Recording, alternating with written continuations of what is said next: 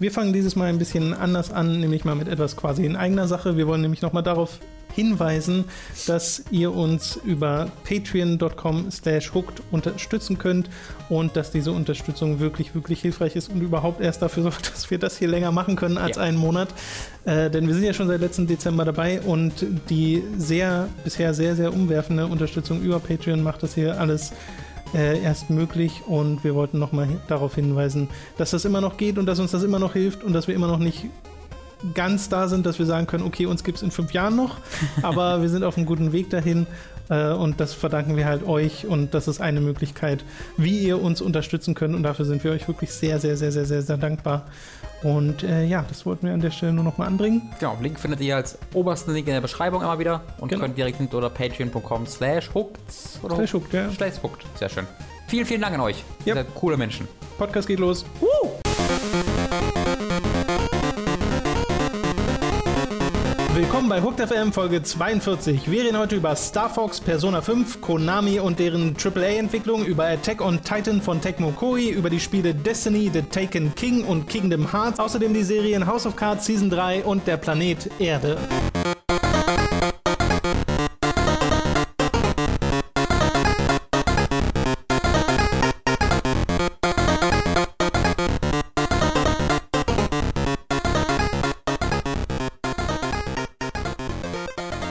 Glaube, sowohl Robin als auch ich haben ein recht ungewöhnliches Wochenende hinter uns mit Spielen, für die wir einst Abneigung empfunden haben oder zumindest so. Nein, das ist richtige, absolut richtiges Wort.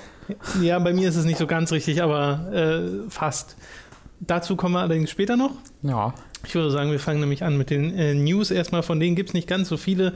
Das allererste sind einfach nur zwei Delays äh, zwei Spieleverschiebungen, äh, die ich einfach mal erwähnen wollte, die mich ehrlich gesagt gar nicht unglücklich machen, sondern eher froh, weil in diesem Jahr gibt es schon so viele große ja. Spiele, durch die man durchgehen ja. äh, sollte, weil es auch so viele gute große Spiele ja. gibt.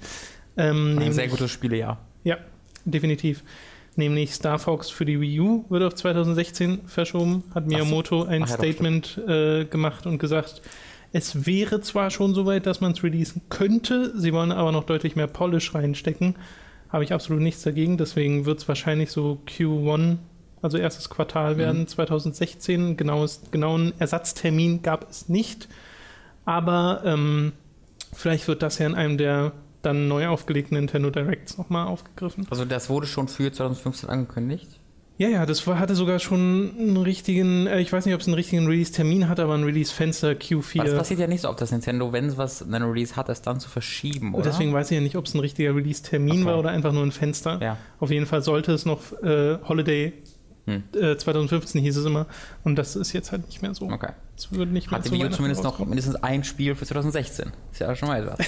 Zwei mit Zelda. Ja. mal gucken. Nun. Dann das andere Spiel, was verschoben wurde, war Persona 5 auf 2016 ebenfalls. Also wenn ich nicht hier arbeiten würde und alle Spiele immer äh, durchhauen müsste und so viel zu zocken habe ständig, wäre ich da sehr, sehr, sehr, sehr, sehr, sehr, sehr, sehr, sehr, sehr unglücklich drüber. Ähm, aber so geht es mir ähnlich wie dir, dass noch so viel ansteht und kommt ja auch noch so was Kleines wie Fallout 4 raus, wie das man, wo man vielleicht einen Blick drauf werfen will. Ja. Ähm, da bin ich auch nicht ganz unglücklich darüber, dass Persona 4 auf nächstes Jahr geht, obwohl ich befürchte, dass das nächstes Jahr noch viel schlimmer wird. Das kann, es dann das, nächstes Jahr erscheint. Ja, ja. Aber die Befürchtung habe ich irgendwie jedes Jahr. Bei mir ist es aber nicht mal die Spiele, die noch rauskommen werden, sondern die, die schon rausgekommen ja, sind, klar. mit denen ich einfach nicht fertig werde. Ja. Weil es einfach too much ist gerade. Aber äh, das ist ja ein, ein schönes Problem eigentlich. Ja, Persona 5 wird äh, groß, oh, so, so gehypt. Ja, da gibt es auch einen neuen Trailer für, den mhm. ist auch wieder sehr gut. Äh, und das Intro gibt es so separat. Äh, mhm. Es ist nicht das komplette Intro, sondern es ist das Intro zwischengeschnitten mit der, ähm, mit der Sängerin, wie sie halt die, den Song performt. Ähm, sieht, ach, das sieht alles so stilistisch großartig aus und so ist, dass, dass da eine, eine oder dass ein Team da eine Vision hatte und die komplett durchzieht. Ja. ja das, sieht, das hat man halt zu oft heute, dass man so Spiele hat, wo man denkt, okay, da wird irgendwie sowas nachgeahmt oder irgendwie wollten die vielleicht sowas machen bei Persona hast du einfach immer von vom ersten Sekunde bis zur letzten Credit, der vorbeirollt, eine Vision, die komplett durchgezogen wird. Genau. Das hat auch Persona 4 mit seinen Menüs und der Musik und so schon so perfekt Absolut geschafft. durchgestylt. Genau, und Persona 5 wirkt so, als ob das da sehr gut mitmachen kann, auch wenn ich immer noch nicht ganz mit dem Cast warm werde. Also dieses Katzenviech und dann die Frau, die mit dem hautengen Lederanzug da, ah, das, wenn ich das so sehen würde, würde ich sagen, "Mm, das ist mir nicht, nicht, nicht gut, das finde ich nicht so gut.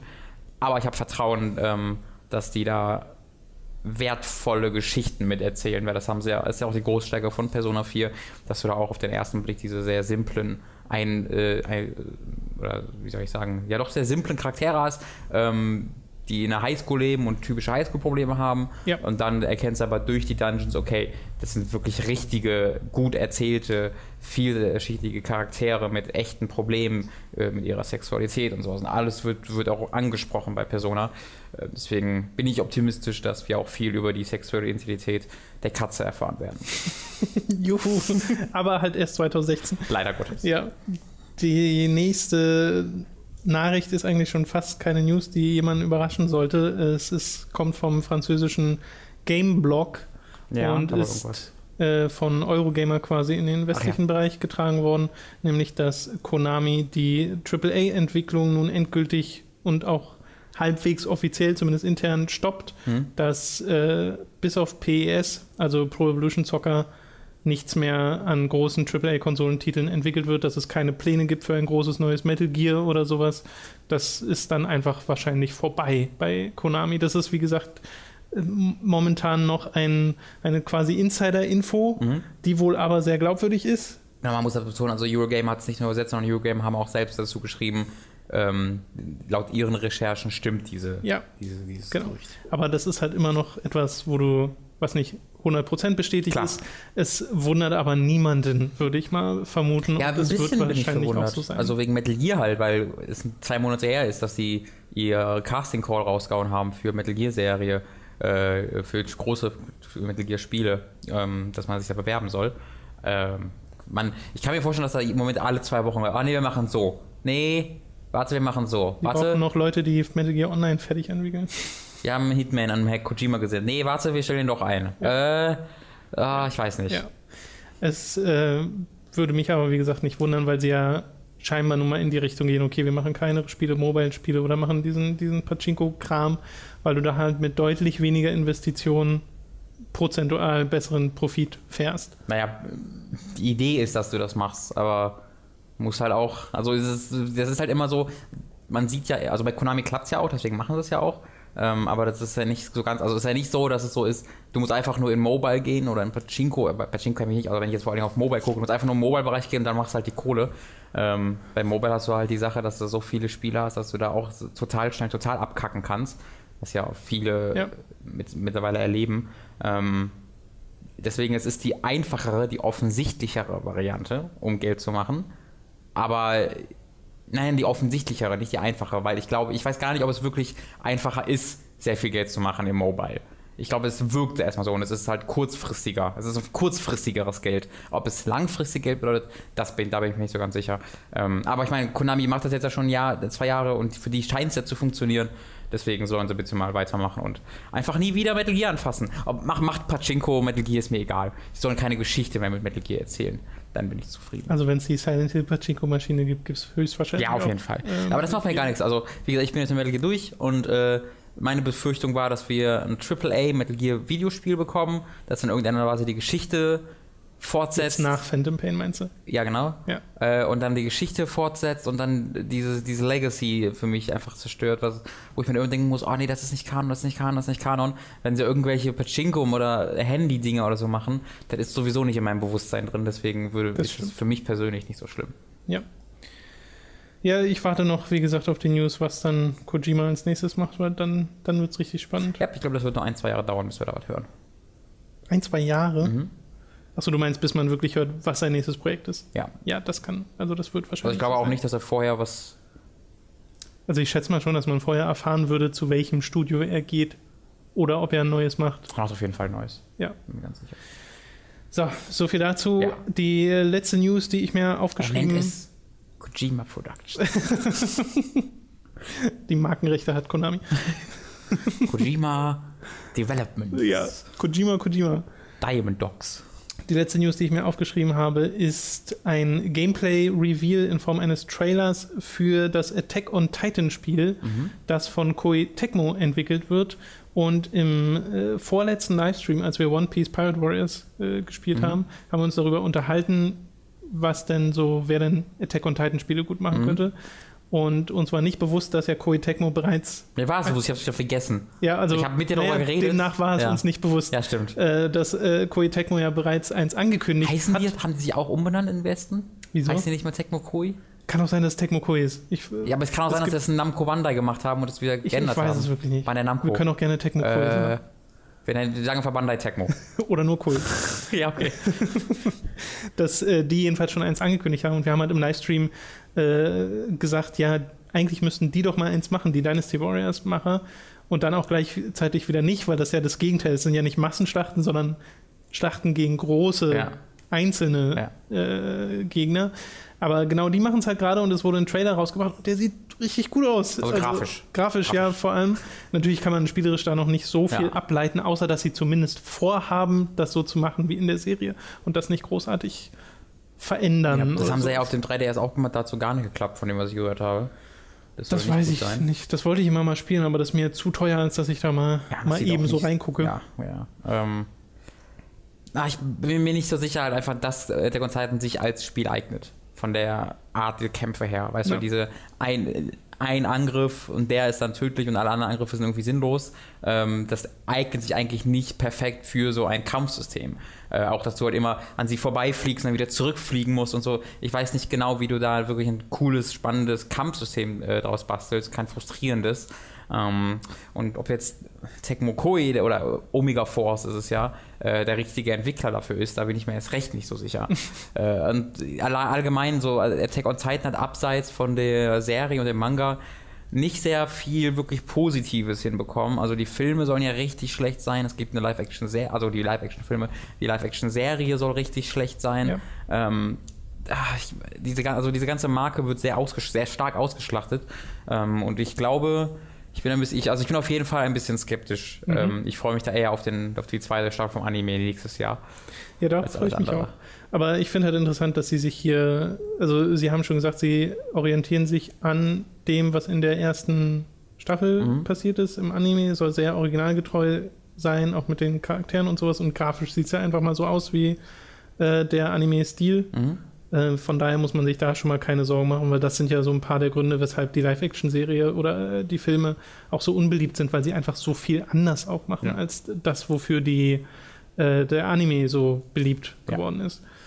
Und äh, ich hätte schon ehrlich gesagt nicht mal vermutet, dass sie mit Ingame-Grafiken so einen Trailer hinkriegen, bei dem ich sagen würde, okay, das sieht, das sieht eigentlich gar nicht so schlecht aus. Ist natürlich wirklich die Frage, wie sie spielt, weil genau diese Bedenken, die du hattest, hatte ich auch schon beim 3DS-Spiel. Hm. Wie macht man überhaupt ein Spiel aus diesem Ding? Hast du dann so Sachen, dass du die Titans erst eine ganze Weile bekämpfen musst, bevor sich überhaupt die Möglichkeit eröffnet, den letzten finalen Schlag zu setzen Ja. oder sowas?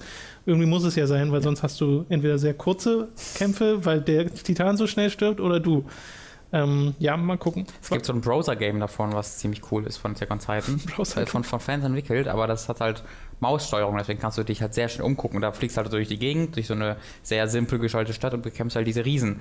Ähm, und das sieht alles natürlich grafisch ganz, ganz schlimm aus und so, aber Ja. das ist bei Fans ziemlich beliebt, weil du einfach, du kannst dich einfach so schnell immer umgucken und deine Richtung ändern und so, dass du auf alles sehr schnell reagieren kannst und da funktioniert dieses, ja, diese, diese Reisemöglichkeit mit sich an. Wie, wie heißen die denn nochmal, diese Ist Dinger? das irgendwie Three-Dimensional Maneuverability Gear Ja, oder so? irgendwie sowas. Das hat auch so einen ganz Ja, ich du, hast- Namen. du hast recht.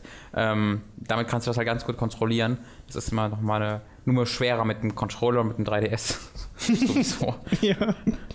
Äh, soll jedenfalls für PlayStation 3, PlayStation 4 und die Vita erscheinen, was ein bisschen komisch ist. Äh, noch 2015 in Japan rauskommen und nächstes Jahr dann im Westen. Ja. Also es wurde schon bestätigt, dass es im Westen rauskommt. Das ist also schon mal nicht schlecht.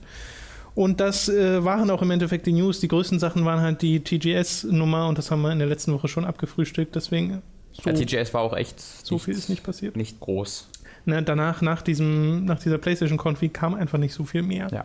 Also es wurde, es gibt jetzt irgendwie neues Final Fantasy 15 Gameplay. Finde ich jetzt aber nicht so Ja, das sind spannend. auch nur so kurze Clips, also Ja, da ist ja. nichts Relevantes rausgekommen. Äh, irgendwas mit Final- Chocobos. Ey, Final Fantasy 15's Marketing ist das komischste. was ich- ja. Ey, wenn du guck dir an, was seit der E3 released wurde, nur langweilige Scheiße. Also Ja, nichts von released, wurde Relevanz. Hier wie der, der Noctu, nee, wie heißt er? wie heißt der Held? Ich habe keine Ahnung. Tidus. Wie, wie der sein, irgendwie rutscht mir gerade, Ja, wieder sein? wie der seinen Vater so wegdrückt als kleines Kind. Ja, das ist äh, War das Gamescom noch davor gewesen. gewesen, ne? Ja. Das war Gamescom. Und der, davon wurde jetzt der Trailer 2.0 veröffentlicht. Das ist der gleiche Trailer, ist mit ein paar Sekunden mehr Footage von Okay. dieser Cutscene. okay. Äh, also auch sehr spannend. Ähm, und auf der, was war auf der E3? Auf der E3 war doch gar nichts, ne?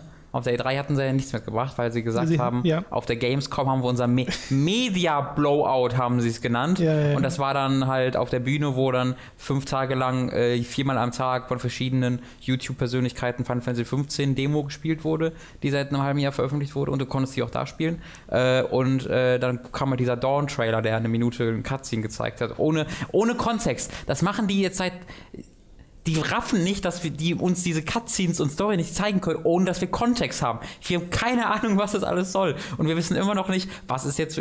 Also, wir haben ja schon ganz viele Infos, aber keiner weiß, ob die Infos noch gelten. Bei jeder Information weißt du Ja. nicht, ob sie immer noch übernommen wurde von Versus oder nicht übernommen wurde. Und äh, sie. Sie hangeln sich so von Trailer zu Trailer und von Event zu Event, aber ohne irgendwie was wirklich zu zeigen zu haben. Ähm, Leute, macht doch einfach mal ein Jahr Pause, entwickelt das scheiß Spiel fertig, macht keine, nicht noch eine 3.0 Demo und dann zeigt, was ihr zu zeigen habt, wenn ihr, wenn ihr was zu zeigen habt. Genau, auf der. War das auf der Gamescom mit dem Auto? We- Nee, was? Wann, die haben doch vor, vor, vor kurzer Zeit die, ihre Auto-Demo äh, veröffentlicht, wo die eine Viertelstunde mit dem Auto durch die Gegend Ich fahren. weiß nicht mehr, wann das war. Okay, das war auch so, einfach im Auto und dann das Haar bewegt sich und dann kannst du die Kamera ändern. Ich glaube, sie sind halt So. sehr stolz auf die Technik, die sie da integriert haben. Das Ding ist halt, dass wir das schon in Aktion sehen auf, der, auf den Konsolen. Ja. Und dass man da eher so ein paar Bedenken kriegt, weil es eben noch unfertige Technik ist. Ja. Deswegen, ich fände es auch, glaube ich, schlauer, wenn sie einfach näher zum Release gehen würden und dann ein bisschen was Handfestes zeigen, als dieses. Ja, es ist einfach kein gutes Marketing, weil bei mir baut sich jetzt nicht wirklich Vorfreude auf für dieses Spiel, obwohl ich, Ich- das durchaus spielen möchte, weil es Mhm. halt das nächste große Final Fantasy ist. Ähm, und weil ich da immer noch durchaus ein Interesse dran habe und jetzt nicht ganz abgeneigt war von der Demo, die wir gespielt haben. Aber das Ganze drumherum ist halt so merkwürdig. Als ob sie, es wirkt halt so, als ob sie nicht wissen, was sie tun. Genau. Und das ist kein gutes Zeichen von einem Entwickler. Ich glaube, ich freue mich, also ich werde das auch spielen und ich bin da auch, ich bin, ich freue drauf, ist übertrieben, ich bin da gespannt drauf. Also ich habe mich, Neugierig ist man. als ich, als ich 15 gesehen habe, habe ich mich, also als das erstmal erste Mal revealed wurde, 13 versus ist jetzt 15, da habe ich gedacht, geil, cool, super. Ähm, bis ich dann erkannt habe, ach so, das ist, die fangen jetzt gerade erst irgendwie damit an und wissen selbst nicht genau, was sie damit machen sollen. Äh, sie haben halt immer noch das Problem, dass sie die- dieses, das Vermächtnis von Final Fantasy 13 von vor 10 Jahren mit sich mitschleppen, halt weil es vorher Versus 13 war. Ähm, ja. Final Fantasy 16 wird dann der Punkt, wo sie mal wirklich das erste Mal. Bitte? Neuer Anfang. Genau, das, das dann jetzt seit, also wann 16 kommt sie vielleicht in fünf Jahren oder so. Also in fünf, na- nach 15 Jahren können sie dann mit Final Fantasy 16 quasi das erste Mal wieder ein von Grund auf eigenständig entwickeltes Final Fantasy machen. Wie krass die die Serie mit 13 und dem ganzen Plan um 13 verkackt haben, ist wirklich tragisch. 15 Jahre, Tom. Oder wann kam 13 raus? 13 kam 2009. Ach, 9 erst. Mhm.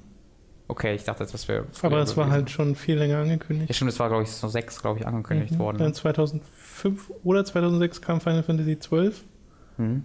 und Ich meine, es war irgendwie 6. relativ kurz danach wurde 13 mal angekündigt. Ja, genau. Und dann, ab dem Punkt stand dann ja auch der Plan mit äh, Fabula, Naonovis. Fabula Nova Chrysalis. Also, ach so, noch eine News darum. Ähm, weil das ist ja nicht nur First, sondern es waren ja auch Agito und äh, so, ja. noch sowas. Und bei Agito, hast du das mitbekommen jetzt? Agito war ja mal ein Handyspiel. Urspr nee, doch, ursprünglich war es, glaube ich, als Final Fantasy Agito 13 war als PSP-Spiel geplant.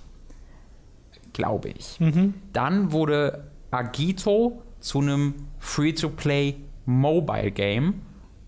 Und das ursprüngliche Agito 13 wurde zu Type O, was aber, jetzt, was aber kaum mehr Verbindungen zu 13 hatte. Ja. Und einem PSP-Spiel. Es war ein PSP-Spiel. Genau, das war ein PSP-Spiel. Ich weiß nicht mehr, ich weiß nicht mehr, ob es ursprünglich Agito PSP war oder nicht, das weiß ich nicht mehr. Ähm, dann haben die jetzt das Agito, äh, da, dann haben die letztes Jahr eine PS Vita-Variante von Agito angekündigt. und auf PC, glaube ich, auch. PC und Vita, glaube ich. Ähm, Agito Plus, also von dem Mobile Game, wo sie dann nochmal das alles ausführlicher und größer machen wollen. Dann hat man nie wieder was davon gehört. Und jetzt haben sie angekündigt, dass sie das Mobile Agito Cans, oder das, das ist ja schon draußen, dass sie da den Service einstellen und stattdessen Type O online machen. Also Agito wurde zuerst zu Type O und dann ist Agito als Mobile Game erschienen und dann haben sie das Mobile Game äh, im Nachhinein jetzt nach einem Jahr wieder beendet und dann wurde das Mobile Game zu Type O online. Und jetzt ist äh, das ursprüngliche Mobile Game ist jetzt ein Online-Spiel für PC und Handys auch. Okay, ich sehe nicht mehr so richtig durch, durch das, was du da gerade sagst. Es ist, es, ist, es ist tatsächlich so. Also, du hattest, du hattest, Agi- du hattest Agito 13, ja? Dann wurde Agito 13 quasi umgemünzt zu äh, einfach nur Agito. Und ich weiß nicht, ob das dann, dann schon ein Handyspiel war oder ein PSP-Spiel, das weiß ich nicht. So, und dann wurde es quasi gesplittet. Agito 13 wurde einerseits zu, P- äh, zu Type O für die PSP und zu Agito für, für Mobile. Ja. Und dann äh, hatten sie. Ähm, hatten sie halt äh, Agito und Type O. Und dann haben sie gesagt, aus Agito, dem Mobile Game, machen sie Agito Plus für, ich glaube, Vita und PC, was einfach nur quasi das Mobile Game Agito in größerer, ausführlicher Variante wird. ja. Ja, und Type O existiert auch noch. Und dann haben sie aber Agito Plus ein Jahr lang nicht mehr gezeigt. Jetzt gibt es Agito Plus nicht mehr. Und Agito Plus ist jetzt Type O online und kommt für PC und Vita, glaube ich, aus. Oder PC und Mobile, da bin ich mir nicht so sicher. Und das alte Agito, was für Mobile schon erschienen ist, wurde jetzt beendet. Okay. Also alles Agito wurde früher oder später zu Type O. Das so, also das ist also alles, alles an, dies, an dieser Fabula äh, Crystallis Nova hast du Das nicht ist so gesehen. absurd, dass selbst das ja mit 13 irgendwie zusammenhing. Ja. Aus 13 wollten sie einfach dieses große, epische, zusammenhängende kleine Universum machen Ja. oder große Universum und leider war schon das erste Spiel ziemlich mies Ja. Und ab da ging es dann auch nur Was- noch bergab. Ich gucke nochmal kurz nach äh, wegen dem, Oh dem Agito-Ding. Das finde ich jetzt auch nochmal interess interessant, äh, ob das genauso war, wie ich gerade gesagt habe. Wir haben uns gerade noch über Attack on Titan unterhalten. Wie ist das denn passiert, dass wir zu Final Fantasy 13 kommen? Äh, es stimmt. Wie sind wir da hingekommen? Ich weiß es echt nicht mehr. Hm. So, warte mal, wir schauen mal eben nach. Live-Recherche. Wir haben Final Fantasy Agito. Wikipedia. Also. Development.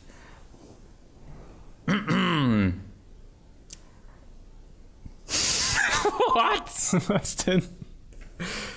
Äh, Final Fantasy Agito war zuerst Mo okay, Final Fantasy Agito 13 war Mobile. Ja, Daraus wurde dann Type O. ja. Dann ist Agito trotzdem noch erschienen als, als Mobile-Title. Ja, hieß Ja. aber nicht mal Agito 13, sondern Agito einfach nur. Ja. Und jetzt wurde, äh, dann wurde ein Port für Vita angekündigt, Agito Plus. Das wurde gecancelt und das, was ursprünglich Agito Plus werden sollte, wird jetzt Type Online. Ich hatte also, das war tatsächlich ungefähr richtig, was ich gesagt habe. Okay. Mein Gott, Square Enix, get your shit together, seriously. Ja, die.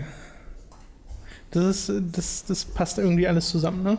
Ja, diese ganze Final Fantasy Abteilung ist, glaube ich, einfach so wie in dem Asterix und Obelix äh, äh, Film, wo er sie ähm, die äh, im, Amt sind weißt du, und rumrennen und so, die ja, verschiedene ja, Sachen ja, brauchen. Ich glaube, genauso sieht es aus, weil äh, wir brauchen, wir brauchen Agito 13 Design-Dokumente. Ja, ja, geh mal nach oben. Oh Gott, nein, wir sind, wir sind aber Type O. Was ist nicht das Gleiche? Ah! Es sind ja wirklich viele Spiele daraus entstanden, nur halt Keine nicht, guten leider. nicht sowas.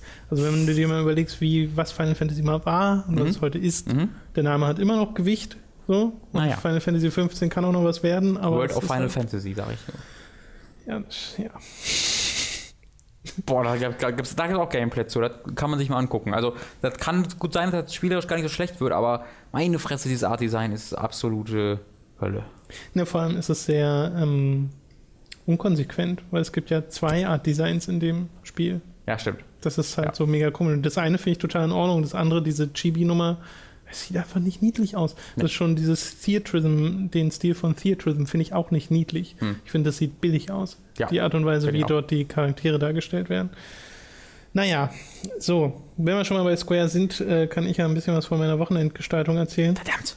Ich habe mir einfach mal vorgenommen, äh, nach langer, langer Zeit mal wieder Kingdom Hearts zu spielen, das allererste Kingdom Hearts, um mal. Da seid ihr dann schuld, lieber Chat. Äh, ja, unter anderem. Also, na klar, man kriegt ja aus der Community immer wieder die Kingdom Hearts-Fans mit, die auch wir in den Kommentaren haben. Vor allem, weil. wie, so eine, wie so eine Plage. Vor allem. Die auch wir haben. nein, nein, nein, aber halt vor allem, wenn sie sich äh, beschweren, ob unseres sich lustig machens über die Namensgebung dieser Serie. Serious Business. Über die man sich aber auch nur lustig machen kann, ehrlich gesagt. Ski-Back-Cover. Ähm, das äh, wollte ich nun mal nachholen, also Kingdom Hearts mal nachholen. Ja. Ich habe mal geschaut, ich habe damals, also ich habe meinen alten PlayStation 2 Speicherstand gefunden. Ich habe das ja wirklich damals zu Release gekauft. Ich habe die Original PS2-Packung bei mir zu Hause, Mhm. die so ein sehr, sehr hübsches Glänzcover hat.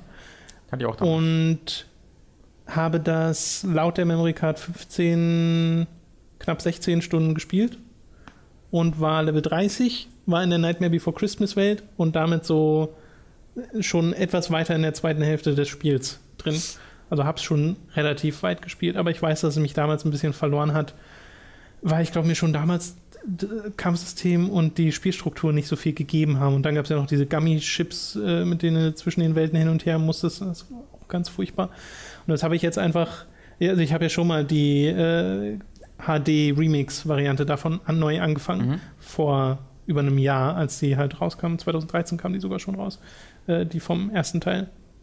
Und habe da mal ein paar Stunden gespielt und diesen Speicherstand habe ich jetzt weitergespielt. Da war ich in äh, Wonderland, habe am Samstag mal zweieinhalb Stunden reingeschaut und wieder für mich festgestellt, okay, spielerisch gibt mir das leider überhaupt nichts, Kingdom Hearts 1. Nun will ich aber trotzdem mal die Reihe nachholen und habe ähm, ja das auch auf Twitter geschrieben, dass ich äh, Kingdom Hearts 1 äh, jetzt spiele. Und selbst Kingdom Hearts Fans haben mir dann gesagt, unter anderem der Pascal war es, glaube ich, äh, skip mal lieber Teil 1, weil es einfach nicht mehr so ein tolles Spiel Mhm. nach heutigen Standards. Guck dir aber die Story davon an, weil das ist schon wichtig. Und fang dann einfach mit Teil 2 an. Ja. Und dann habe ich aber noch gefragt, und was mit dem Zeug dazwischen, also Chain of Memories gibt es ja noch, was mal ein Advanced-Spiel war, was dann remake wurde zu Re-Doppelpunkt Chain of Memories, einem PS2-Spiel, was ja auch auf der HD-Variante mit drauf ist. Äh, da habe ich auch mal ganz kurz reingeguckt. Aber äh, das ersetzt das Action-Kampfsystem durch eins mit Karten und ist so, also noch weniger meins als das normale Kingdom Hearts. Und dann wollte ich mir mal eine Filmvariante davon angucken, die jemand zusammengeschnitten hat Ja. auf YouTube.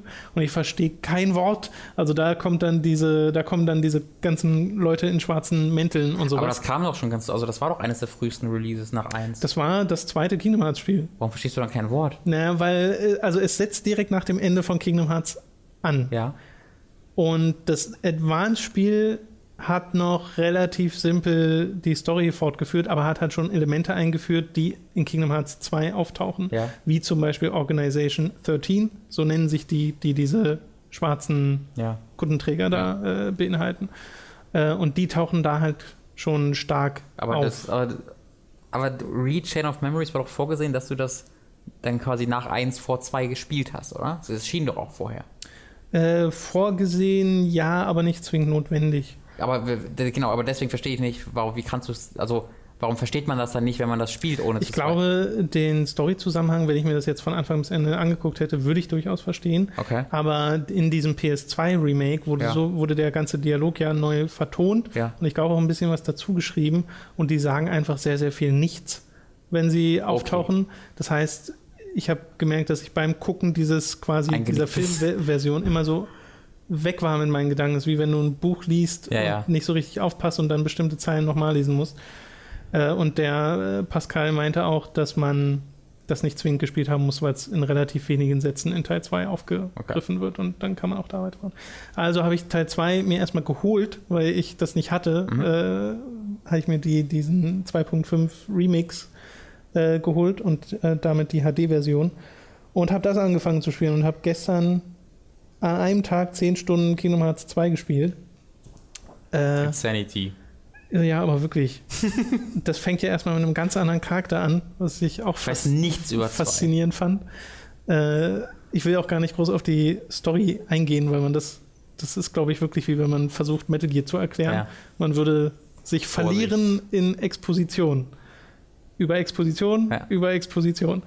Äh, weil halt Kingdom Hearts 2, also Kingdom Hearts 1 ist noch ein sehr fast bodenständiges äh, kleines Märchen. wo der Disney-Aspekt auch noch ziemlich groß ist, dem du sehr leicht folgen kannst. Also Mhm. diesen, diese Filmversion, die ich mir dann ähm, vor Kingdom Hearts 2 von dem ersten Teil angeschaut habe, die über vier Stunden ging, Mhm. ähm, der konnte man gut folgen. Das ist eine ganz normale Geschichte mit Freundschaft als große Thematik und Licht, was man im Herzen trägt und sowas. Also so, so mega cheesy Wie Disney, Disney-Kram, aber passt irgendwie sehr äh, zu dem, äh, was da erzählt wurde. Wirklich, ganz, ganz kurz nur. fallen ganz Zeit Parallelen zu der Art der Geschichtenerzählung zu Ursprungs-Destiny auf. Ich möchte das nur so stehen lassen. Okay. Von Kingdom Hearts. Äh, Kingdom Hearts 1 hat halt den Vorteil, dass es ganz nette Charaktere hat. Also ich mag dieses Ursprungstrio aus Sora, Donald und Goofy Mhm. und äh, auch die Art und Weise, wie Donald und Goofy und überhaupt der Disney-Kram eingebaut sind, weil sie dem Ganzen die notwendige Dosis Albernheit geben, Ja. damit sich diese Geschichte äh, nicht ganz so ernst nimmt. Ja. Weil der Teil, der so von Final Fantasy Seite aus drin ist, das halt halt der Final Fantasy Teil Mhm. mit dem ganzen Melodrama, der, äh, der dazugehört. Äh, und es ist sehr erfrischend, dass du den Disney-Kram dazu hast, der sich auch wirklich nach Disney anhört und anfühlt und auch so aussieht. Äh, Ja. Und das ist ganz gut. Also dieser, dieser Mix ist tatsächlich ziemlich gut gemacht. In Kingdom Hearts 2 bist du die ersten drei, vier Stunden komplett ohne Disney-Charaktere unterwegs. Da wird diese ganze Organization 13-Nummer eingeführt. Da spielst du einen komplett anderen Charakter und bist erstmal sehr, sehr, sehr verwirrt. Ich meine, der Charakter heißt Roxas, was ein Anagramm ist für Sora mit einem X drin. Deswegen kann man sich von Anfang an schon einigermaßen denken, äh, wo die Reise damit hingeht. Und dann werden halt ein paar Fässer aufgemacht, äh, Roxas, die man ja. sich selbst ein bisschen zusammenpuzzeln kann. Und irgendwann fängst du dann halt an, wirklich die Fortsetzung von Kingdom Hearts Okay. 1 zu spielen mit den Originalcharakteren und sowas. Und so wie die Disney-Charaktere wieder drin sind, hat es mir sofort besser gefallen, weil dann wieder die Albernheit dazugekommen Okay. ist. Und die hat in den ersten drei, vier Stunden sehr gefehlt. Ähm, äh, und ich habe da inzwischen deutlich mehr Spaß dran als mit Kingdom Hearts 1, weil das Kampfsystem ein bisschen verbessert wurde. Ja. Es hat immer noch das Problem, dass es am Anfang so gut wie gar keinen Spaß hat, macht, weil du nur so eine Drei-Schlag-Kombo hast Mhm. und nicht viele Optionen im Kampf. Äh, und nach und nach kriegst du aber mehr Abilities. Und das sind halt so Sachen wie eine Vierer- oder Fünfer-Kombo in der Luft mit einem starken Finisher oder sowas. Und das sind ehrlich gesagt Sachen, die sollte man die ganze Zeit haben. Stattdessen sind es Abilities, die man sich selbst koppeln muss. Und du kannst nicht alle Abilities gleichzeitig haben. Du musst also manchmal sowas wie eine Blockentaste Freischalten. freischalten Ähm. oder äh, dann auch mal opfern, um irgendwas anderes reinzumachen. Das finde ich ehrlich gesagt, da habe ich nicht, nicht ganz so, ein, so eine große Ja. Toleranz für, weil ich hätte das gerne alles. Ja, das, ich glaube, also im Nachhinein würde es, also im Nach und Nach würde es für voll Sinn ergeben, dass das alles ist. Ich glaube, dass das am Anfang so nach und nach trickelt. Das liegt darin begründet, das habe ich halt immer gehört, dass äh, Kingdom Hearts 1 halt wurde sehr auch kritisiert dafür, dass es sehr schwierig ist. Ähm, und ich höre immer wieder, dass Kingdom Hearts 2 exakt das komplette Gegenteil ist, dass es viel zu einfach geworden ist im, im, äh, im Antwort auf äh, Kingdom Hearts 1. Ähm, und vielleicht ist das so ein bisschen die Begründung dafür, dass du so ganz langsam, äh, okay, hier kannst du schlagen. Jetzt darfst du, wichtig, Tom, die wichtigste Frage Kingdom Hearts, wie springt Sora? Es ist, äh, also die Animation ist deutlich verbessert worden, weil am Anfang. äh, Also ist, sie, ist sie f- der gleiche Sprung verbessert oder ist sie mal oder springt sie anders? Er. Er? Hä? Sora. mein- Ja, Sora hat doch diesen? Sprung. Er hat, sein, er hat seinen Oberschenkel nach rechts und dann am Knie im rechten Winkel das Bein nach unten nee, und die. Beine nach links und rechts gestreckt. Ah, nee, das ist eine komplett andere Animation. Sie haben auch die ganzen Kampfanimationen neu gemacht, Okay. weil äh, ich Ich das mag. habe ich gelesen, dass Nomura, dadurch, dass Sora ja ein bisschen gealtert ist und Mhm. auch ein bisschen größer ist als im ersten Teil, ähm, wollte er das reflektieren durch neue Kampfanimationen und sowas. Okay. Deswegen haben die das alles neu gemacht. Äh, Sprung fühlt sich ein bisschen besser an. Es gibt immer noch eine kleine Pause jedes Mal, wenn du landest Okay. äh, dass du so nicht sofort weitermachen kannst. Und ich habe auch ein bisschen das Gefühl, dass dieses Kampfsystem zurückgehalten wird von der Tatsache, dass sie menügesteuert ist, dass du immer noch links unten dein Menü hast mit den Zaubern, was du auswählen musst und den Items und sowas. Aber ähm, wie gesagt, dadurch, dass ich inzwischen ja schon Level 20 bin oder sowas und dadurch auch einigermaßen viele Abilities habe, äh, fängt es jetzt an Spaß zu machen. Das Boss-Design ist teilweise wirklich, wirklich toll gewesen. Also die Bosskämpfe machen einfach Spaß, weil sie sich da ein bisschen was einfallen lassen. Da kämpfst du an einer Stelle, einer der erste, ersteren Bossgegner, der ergreift Besitz von einem ganzen Raum und dann kämpfst du gegen den Raum. Okay. Und das ist ziemlich cool. Wenn sich dann so Säulen, die einst äh, komplett fest waren, verwandeln in so Tentakel-Dinger temporär. Ja. Äh, das ist ganz nice gemacht.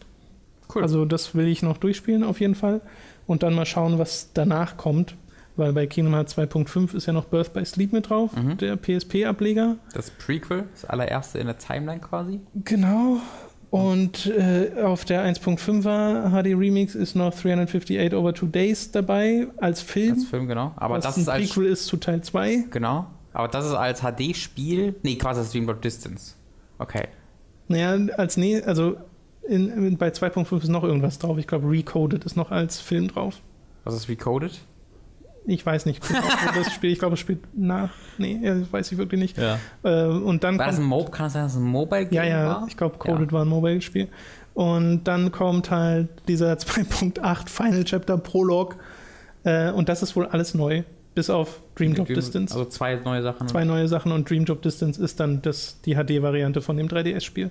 Und das wiederum, Dream Job Distance, soll wirklich die Brücke sein zwischen Teil 2 und Teil 3. Ja. Das heißt, das wird man wohl spielen müssen. Die auch wirklich neu entwickelt. Also das haben sie auch letztens gesagt, deswegen kommt es auf PS4, weil es die Engine von 3 nutzt und so. Okay. Also bei, zumindest bei Birth by Sleep 0.2 äh, den Ground. Das, ich verstehe. Birth by Sleep ist das Prequel zu 1. Und jetzt ist aber Birth by Sleep 0.2 0.2 äh, soll die Geschichte nach Birth by Sleep erzählen und quasi als Prolog für 3 dienen. Aber 3 spielt doch nach 2 und Birth by Sleep spielt vor 1. Ja. Warum ist also Birth by Sleep 0.2 der Prolog zu 3? Frag mich nicht. Doch, Vielleicht- mach ich aber. Du bist jetzt Kingdom Hearts Fan, du kannst, musst das Kingdom beantworten. Hearts 2.8 Final Chapter Prolog plus 0.2 ist gleich 3.0. Ah. Vielleicht erklären sie sich das so. Das, also das ergibt Sinn, aber warum heißt das, haben die dann noch Birth by Sleep im Namen? Weiß ich nicht. Weil Birth by Sleep ist vor 1. Weiß ich wirklich nicht. Aber das ergibt Sinn. Also es ergibt keinen Sinn, aber Ja, ich ja, verstehe den Gedankengang dahinter. Also, äh, mal um das abzuschließen, ich habe an Kingdom Hearts 2 gerade wirklich Spaß und äh, freue mich da tatsächlich drauf, das heute Abend auch weiterzuspielen. Weil ich halt vor allem auch diesen, diesen Disney-Einschlag sehr, sehr sympathisch finde. Ich weiß noch nicht, wo es hingeht mit dieser Organization 13-Nummer. Jedes Mal, wenn einer von denen den Mund aufmacht, denke ich nur so, boah, das ist so, so klischeegetrieben teilweise, die Dialoge äh, und so krass melodramatisch, dass es selbst Final Fantasy 13 teilweise Konkurrenz macht. Nur, dass hier halt wenigstens ein bisschen was passiert und ein bisschen was erzählt wird und dass Voll. es Charaktere gibt, die ich sympathisch finde, weil Okay. Sora ist wirklich ein sympathischer Hauptcharakter. Freu dich einfach Und drauf, wenn irgendwie. Charakter-Trio ist halt, also ich mag das total, wie die miteinander umgehen, Goofy, Sora Ach, und Donald. immer noch, du steuerst immer noch die drei? Genau, Okay. und die sind halt wirklich so ein inzwischen Freunde, freundschaftliches Hellenteam, die, als sie so reunited wurden in Kingdom Hearts 2, das war wirklich schön gemacht. Okay. Ich freue freu mich einfach darauf, wenn Goofy und Mickey endlich auf der Organization 13 treffen und die dann Ich habe schon Mickey in einer schwarzen Kutte gesehen, also Verdammt, ich dachte jetzt, die machen sich dann lustig darüber oder so. Mm, Mickey. dass Disney, dass Disney das, also, das ist so absurd. Ja, naja, es ist ja ganz interessant, wenn man sich Entwicklungsgeschichte davon anschaut. Du hast ja so ein paar Elemente, die sie vorschreiben wollten und Disney wollte, glaube ich, auch mal einen Protagonisten in der Reihe haben, der ein Disney-Held ist. Und Mhm. Nomura hat aber von Anfang an gesagt, nee, er will originäre Helden haben. Er will seine eigenen Charaktere haben, die in Disney-Welten Ja. stattfinden und gerne auch Begleiter haben. Ja. Und das hat er ja durchgesetzt bekommen und das ist, glaube ich, auch ganz gut so. Ähm, und du hast halt so Sachen, dass du Cloud in den Spielen hast mit seinem Buster Sword, Mhm. aber sein Buster Sword hat Bandagen drumherum, damit es nicht ganz so brutal aussieht Ah, für die okay. Disney Audience. Okay. Und das sind halt so ein paar Sachen, genauso wie der Game Boy hat das Advance Schwert einfach nur verletzt. Chain of Memories, der Game Boy Advance Titel sollte auch da, da war Nomura erst dagegen und hat dann wohl gehört, dass es viele Kids gibt, die total gerne auf dem Advance spielen. Und es ist halt auch immer noch ein Spiel, was sich teilweise an Kinder richtet mit der ganzen Disney-Nummer und hat das deswegen trotzdem gemacht. Deswegen war das auch ein bisschen leichtherziger wohl. Mhm. Weiß ich, kann ich jetzt natürlich nicht bestätigen, weil's, äh, weil ich es nicht komplett gesehen habe. Ich habe mir ja nur die Cutscenes ein bisschen angeguckt. war es nicht so herzlos? Das ist auch eine interessante Erkenntnis ist auch, dass Kingdom Hearts etwas im Spiel ist. Stimmt, das habe ich auch schon mal irgendwo Ja, ja. gel- gelesen und gehört. Kingdom Hearts ist nicht nur der Titel, Genau. es ist tatsächlich etwas im Spiel. Kingdom Hearts. Eigentlich müsste es ja ein Kingdom namens Hearts sein, aber es wird, es wird irgendein Herz sein, das ist ein Kingdom. Ich will gar nicht wissen, dass irgendein Kingdom auf. Kingdom Hearts. Äh, Nomura wollte die Spielreihe aber ursprünglich einfach nur Kingdom nennen. Das war aber trademark-technisch nicht oh, ist doch ein möglich. schlechter Name. Das war auch nicht möglich. Okay. Und dadurch, dass es das Herzen halt so eine große Thematik sind, weil es ja auch die Herzlosen gibt als Gegner und sowas. Kingdoms, Jetzt sind Teil ja. 2 noch die Nobodies und alles. Also ich merke halt schon, dass dass ich immer so mit äh, zugekniffenen Augen hin, hin, hinhöre, wenn da was erklärt wird, weil ich es versuche, mir im Kopf selbst Ja. zusammenzupuzzeln. Und bis jetzt geht's noch. Also ich krieg's Okay. noch einigermaßen zusammen.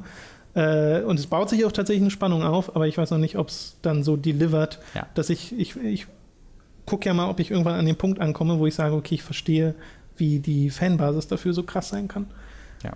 Also ich, ich werde das ja auch irgendwann alles nachholen. Ähm, ist, ich mache euch ja nur so krass darüber lustig, weil die Fans so unglaublich einfach zu provozieren sind und so unglaublich. Naja, aber man muss auch mal Ding ehrlich lieben. zugeben, auch als Fan, dass sich Kingdom Hearts nicht unbedingt Mühe dafür gibt, einsteigerfreundlich zu sein mit der ganzen. Weil ich musste mir erstmal auf Twitter lang erklären lassen, wie ich überhaupt anfangen soll Ja. mit dieser Spielerei. Und das ist schon mal ein Problem, weil Teil 1 ist zwar da, aber wenn du nur Teil 1, 2 und 3 spielst, bist halt wahrscheinlich ein bisschen aufgeschmissen. Ja, gerade wenn du so, die haben jetzt die dritte Collection angekündigt. Ja. Eigentlich sollte das dabei helfen zu verstehen, okay, die Collection, dann die Collection, dann die Collection. Ja. Aber die haben immer noch die Spiele so da drauf, dass du immer noch nicht weißt, muss ich jetzt zuerst auf einer zweiten Collection spielen oder Wobei sie in der jetzt? Reihenfolge sind, in der man sie spielen sollte. Aber du weißt es halt nicht. Also sie haben halt, sie geben sich im Nachhinein bei ihrer Benennung keine Mühe, dass es Nee. trotz, also Nee, dass nee, es verständlich Das wirkt. Also sie hätten, warum nicht für, für irgendwie halt die halt die Collection, diese alten, warum gibst du dann 358 over two days oder wie auch immer das heißt, nicht einfach Kingdom Hearts 2.5 oder so als Namen, was Ja. weiß ich. Ähm, Naja, es ist ein bisschen auch komisch, weil auf der 1.5er HD Collection ist ja Chain of Memories mit drauf, was auch Mhm. in Ordnung ist, weil es release-technisch nach Teil 1 rauskam. Und 358 over 2 Days, was glaube ich aber erst nach Teil 2 rauskam. das mal, und dann Birth by Sleep ist wieder in der zweiten Collection drin, obwohl es ein Was Prequel chronologisch davor ist. spielt. Aber ich habe auch von äh, Fans gelesen, dass es wohl besser ist, nach Release-Reihenfolge zu spielen. Ja, es ist wie bei als, Metal Gear Solid. Genau, ist wie bei Metal Gear, als nach tatsächlicher Ja. Story-Chronologie, ähm, weil du dann halt von Charakteren erfährst, die eigentlich in einem anderen Spiel zuerst aufgetaucht sind und sowas und das hat dann ganz anderes Story-Gewicht. Äh, deswegen werde ich das auch eher so machen. Deswegen spiele ich auch jetzt Teil 2 und danach dann wahrscheinlich Birth by Sleep. Und dann gucke ich mir Coded an. Ist Birth by Sleep als Spiel bei 2 dabei? Ja.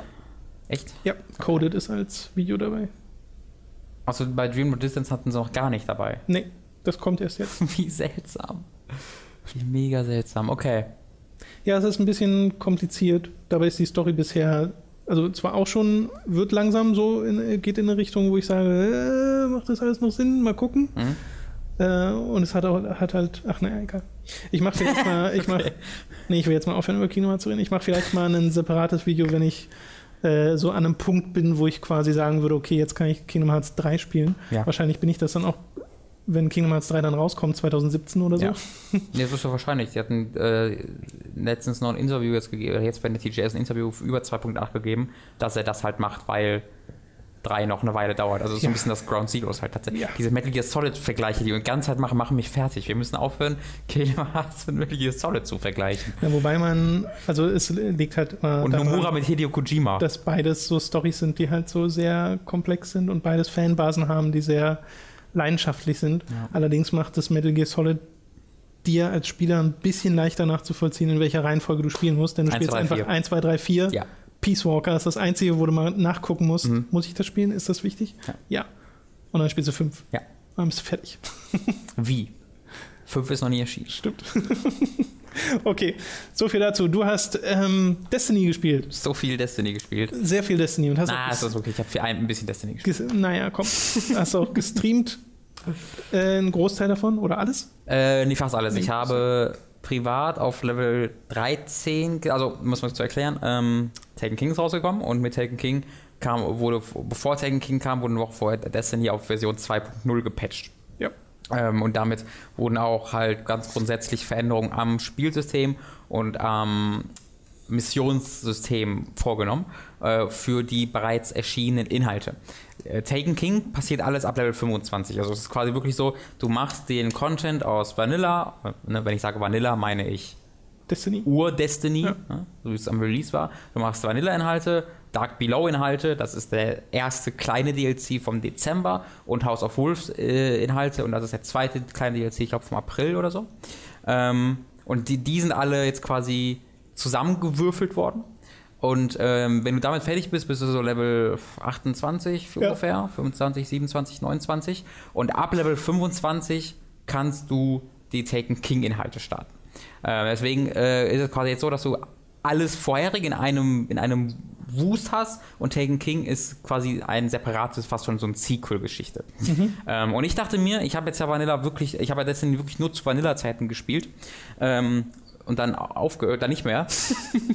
äh, und dann kam Dark Below halt raus und House of Wolves und da habe ich alles nichts mehr von mitbekommen. Ähm, und ich war interessiert daran zu sehen, wie sie das verändert haben. Weil ich habe gehört, sie haben die Missionsstruktur verändert ähm, und Dark Below und House of Wolves Missionen sind jetzt Teil der Hauptstory. Ähm, und das dachte ich mir, die Story dauert eh nicht lange. Ähm, wenn du da so, wenn du durch die Hauptmission der, des Vanilla-Spiels durchrennst und weißt, was du machen musst, brauchst du vielleicht vier Stunden. Ähm, und äh, in, den, in dem ersten Dark Below DLC waren drei Story-Missionen drin. Ja. Ähm, und im House of Wolves glaube ich vier oder fünf. Deswegen war das auch nicht allzu viel.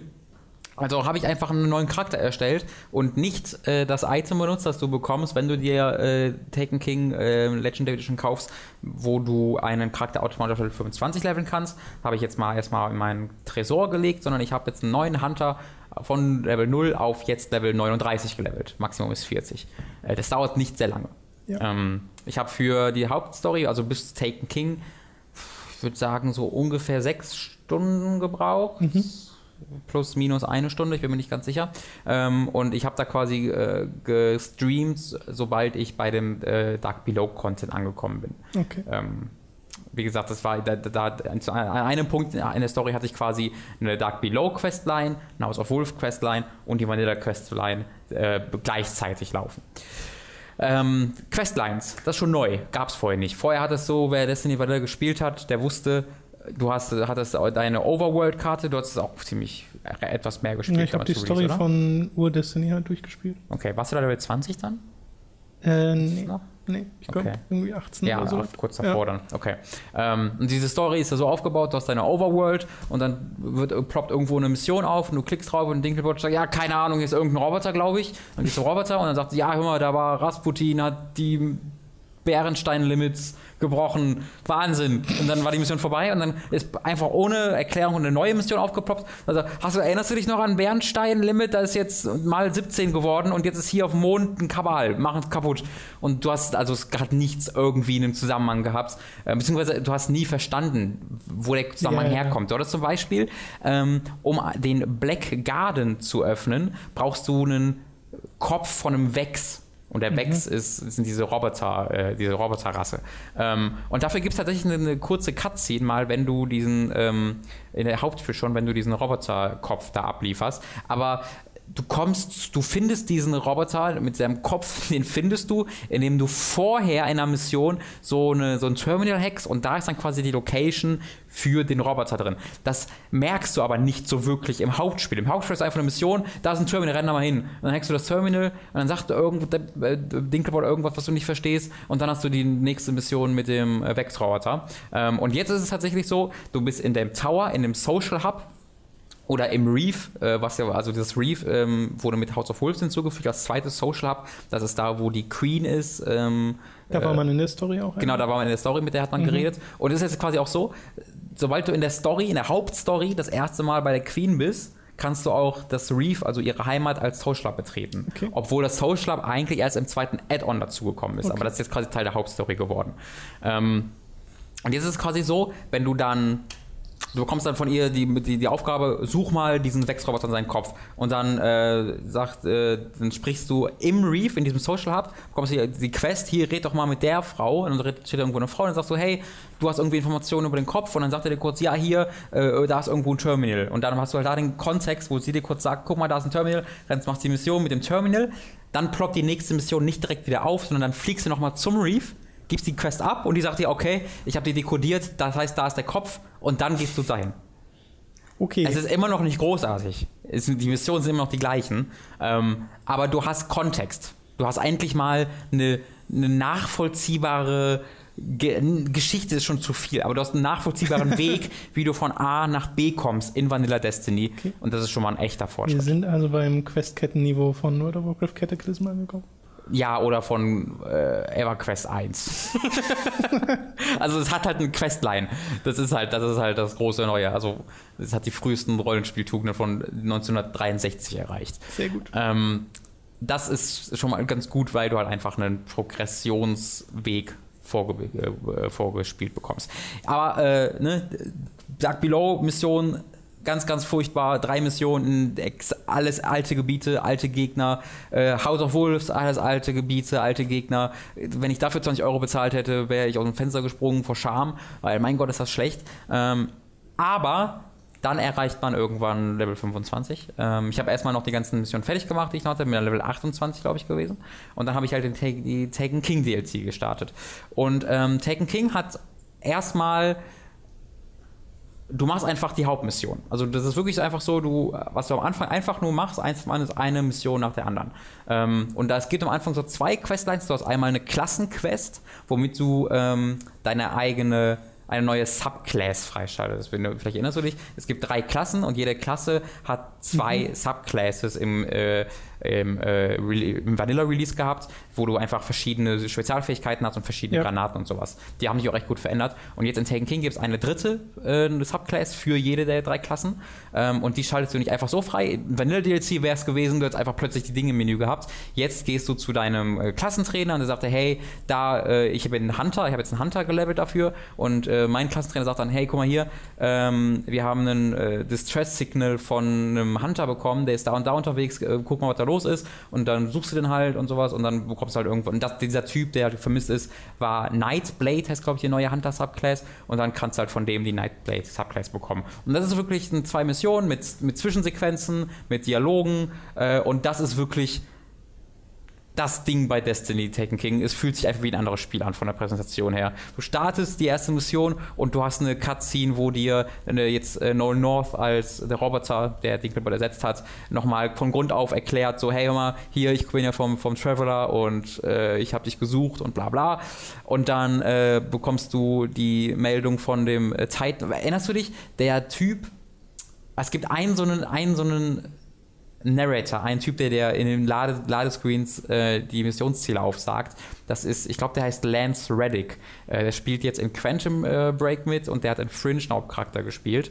Ähm, und der, der spricht auch eine Stimme äh, jemanden in, in Destiny. Den hast du ab und zu gehört. Der Typ ist der Titan-Trainer. Titan ist eine Klasse. Mhm. Ähm, das habe ich nie realisiert, weil du den immer nur in den, in den Ladezeiten das, als Voice-Over sprechen hören und wenn du halt irgendwie vor ihm stehst, guck dir dich einfach an. Du hast nie dieses, diese Verbindung hergestellt. War da nicht auch einer der Klassentrainer random Nathan Fillion? Genau, Nathan Fillion und der ist der Hauptcharakter, einer der Hauptcharaktere von Taken King. So. Und das ist so gut, Tom. Äh, Kay, das ist der Hunter-Trainer, ist ja. Nathan Fillion, der redet durchgehend. Also in jeder, der kommt in so gut wie jeder Cutscene vor. und der wirkte im Original Destiny ein bisschen verschwendet. Absolut, absolut. Äh, der ist jetzt der Haupt, äh, dein Hauptpartner zusammen mit Ghost. Und Ghost jetzt ergibt auch Sinn, dass Nolan North den spricht, weil als ich de, die neu aufgenommenen Dialoge von Nolan North vom Hauptspiel gehört habe, dachte ich mir so, das ist ja noch schlechter als vorher, weil es so komplett ziellos war. Ähm, aber jetzt diese neuen Dialoge wurden offensichtlich für Nolan North geschrieben mhm. äh, und die sind sehr viel lustiger. Also ich habe oft mal aufgelacht Okay. Bei Destiny. Ich weiß noch, dass Kate Kate hieß. Ich kenne diesen Namen von diesem Charakter. und ich weiß, er ist halt so ein Han Solo-Charakter, weißt du? Ja. Er macht einfach Dinge und macht sich über den lustig. Und das ist so gut. In Dark Below ist eine Charaktere namens, ich glaube, die ist Eris Morn. Und das war eine frühere ähm, ein Guardian, wie du es bist, und die wollte irgendwie einen Typen von den Hive killen, diesen komischen Kakerlaken-Alien-Viecher, äh, und wurde dann von denen aber gefangen genommen über Jahre und gefoltert und ist dann irgendwann entkommen. Und der hat jetzt so ein Stirnband um, wo hinter ihr, dem Stirnband leuchten so drei Augen auf, so wie so das Splinter Cell-Logo sieht das ja. aus. Ähm, und äh, unter diesem und Stirnband, also ein Augen, also das geht über die Augen halt nicht, nicht okay. über die Stirn. Okay. Deswegen siehst du ihre Augen nicht, sondern nur diese drei, diese drei grünen Punkte, die aussehen wie Augen. Und unter diesem Band äh, fließt ganze Zeit so schwarzes, eine ölige Flüssigkeit runter, die aussieht wie Tränen. Und sie sagt immer, oh, my mind sees the scratches of the darkness. Und sie redet nur so und ist mega, oh, oh. Mhm. Und genauso war ja Destiny immer. Mega serious, mega schlecht geschrieben. Wie, es er hat mich halt total an das erinnert, was du gerade über Kingdom Hearts gesagt hast, wo du einfach so wegdrones. Yeah, weil es yeah. einfach so Worte sind, die keine Zusammenhang haben, aber sich spannend anhören kann. Ja. Und das war Aris Morn in a nutshell. Äh, und die ist auch eine Hauptcharaktere jetzt in Taken King. Aber immer zusammen mit Kate. Und Kate macht sich halt konstant über sie lustig, weil sie immer so ha, hu, ha. und Kate findet das mega nervig und sagt, sie soll einfach mal bitte drei Sekunden normal reden äh, oder äh, wenn du irgendwie mit, ihm- mit ihm gerade dich besprichst und auf der Mission bist, äh, geht, cuttet er plötzlich weg und sagt so, sorry, äh, Aris Morn hat mir gerade wieder irgendein Gedicht vorgesagt, also und dann geht's halt weiter. Super gut, du hast ähm, eine Menge Cutscenes, beziehungsweise es, wirk es wirkte wie eine Menge. Ähm, viel Charakterisierung, du hast tatsächlich Inszenierung. Die Hauptmissionen, die Story-Missionen sind jetzt, als ob ich ein Singleplayer-Spiel spielen würde, dass du lange rennst und es explodieren Dinge, es werden Sachen inszeniert, äh, Dialoge entstehen, du schießt nicht mehr auf Gegner, sondern die sprechen auch mal mit dir.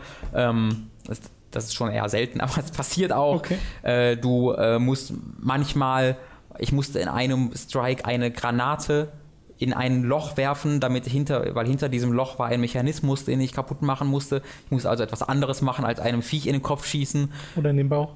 Oder in den Bauch, ja. Weil eine, die Wex haben ihre Schwäche in den Bauch. Es ist jetzt ein richtiges Videospiel und ich konnte nicht aufhören, davon begeistert zu sein, weil jetzt hast du diese genialen Spielmechanik, also diese geniale Shooting-Mechanik aus Destiny in einem richtigen Shooter, in einer richtigen Geschichte, die immer noch wahnsinnig simpel ist. Taken King ne, ist, ist der Vater von einem Typen, den du Below gekillt hast und der will dich jetzt kaputt machen dafür. Das war's. Es gibt keine großen Twists drumherum, aber es wird halt gut erzählt und der Bösewicht funktioniert ähm, und die Leute, mit denen du unterwegs bist, die, die sind super erzählt. Also von der Story bin ich wirklich sehr, sehr, sehr, sehr angetan. Das ist das Destiny, was ich mir vom ursprünglich erwartet habe. Ja, es klingt halt jetzt nach einem fertigen Spiel. Genau. Wie Ja. Destiny ist jetzt aus der Beta raus. Ja, Das wirkt einfach so ein wirklich bisschen so. so. Äh, du hast jetzt ja auch ein neuen, äh, neues Gebiet, ein fünftes Gebiet neben äh, Erde, Mond, äh, Mars und Venus. Jetzt hast du den Dreadnought, der im Umkreis vom, äh, von der Venus äh, schon fliegt. Das ist quasi das riesige Schiff vom Taken King, das du infiltrierst. Und das ist quasi jetzt ein eigen neue Overworld, neues Gebiet, Okay. ein fünftes. Ähm, äh, deswegen hast du da auch wirklich neue Sachen zu sehen. Das ist unglaublich gut designt. Also ich habe immer wieder in dem Stream einfach nur da gestanden und ich einfach nur umgeguckt und dachte mir, Alter, sieht das gut aus. Weil dieser Dreadnought, dann, dann, du bist halt dann auf so einer Ladefläche von einem Dreadnought quasi im All noch und da ist dann der Saturn neben dir mit seinen Ringen und äh, vorher war ein riesiges Space Battle, was quasi das Intro von Taken King ist, äh, das gegen den Taken King stattfand, wo dann über die Trümmer rumfliegen und Meteore, das sieht so unglaublich beeindruckend aus und es zieht sich auch durch den Dreadnought hindurch, der ist einfach an sich sehr alien und sehr cool designt. Ähm, deswegen hast du da viele neue Gebiete. Ähm, die Story geht teilweise auch wieder zurück zur Erde, wo du schon warst. Aber es gibt eine komplette Mission, die findet komplett auf dem Mond statt, komplett in Gebieten, wo ich schon war. Aber ich habe das nicht gemerkt, weil es so neu inszeniert war.